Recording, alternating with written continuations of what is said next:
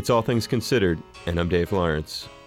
To close out 2020 and start the new year, we're sharing two days of fun, light, and inspiring stories and exclusive musical performances from our Off the Road interview series, found on our HPR mobile app and at hawaiipublicradio.org. Just look for the Off the Road banner on the front page. One guest you'll find is legendary reggae band Third World, whose guitarist and gifted storyteller Stephen Cat Coore joined us remotely from Jamaica. Damian Marley says it was at your house he did his first ever recording as a little boy. You remember that? Of course, I remember that. They snuck into my personal studio and did it. so when I was away traveling, they went in there, smoked up a bag of weed inside the place, and went and recorded a couple of things on their own and stuff. But I was on tour, and when I came back, I heard about it. I was on the ground laughing. I thought it was the coolest thing in history. I mean, these are the memories, Dave. These are the memories. Because I've got you in this mood of remembering nice things. I can t- I can hear your smile when you smile, knowing you. Share some of the moments that you spent with Damian that are particularly meaningful or touching to you. Well, I think my greatest moment with Damian Marley is taking him and Shia to Reggae Sunsplash. Shabba Ranks and Ninja Man were going to clash. This was the thing for that generation at the time.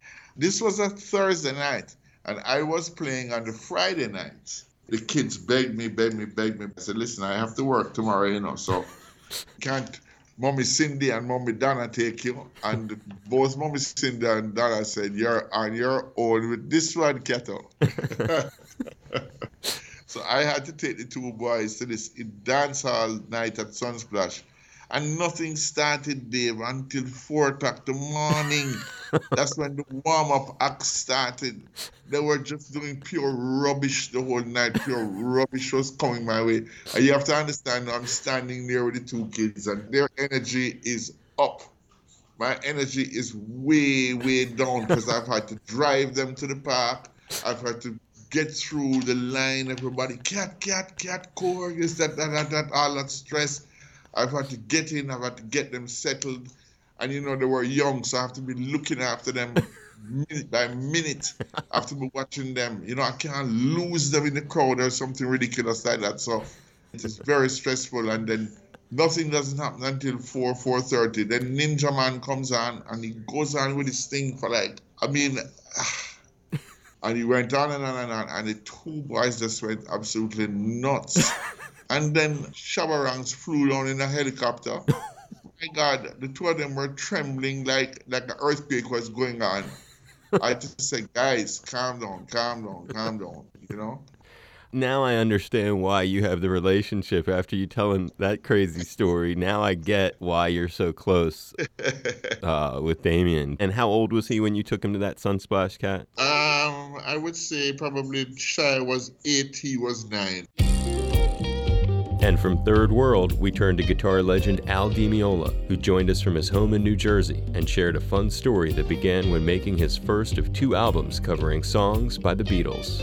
It has to be about eight years ago, and I was on tour in Europe, going through kind of a, a difficult time in my life. Had to think of something to do on my days off. And since my musicians lived in Europe, they would go home on those days if we had a three day break or whatever. I was uh, stuck in a hotel thinking what I'm going to do. So this was something that was in the back of my mind for a long time to someday get to a point where I can lend my own kind of uh, style to some of the classics of pieces that I still love and listen to quite often, the Beatles. And I was looking for studios in the area that I was in, which was at that time Prague, which I couldn't find anything decent enough. And then it just dawned on me, wow, what about Abbey Road? And so I made that happen.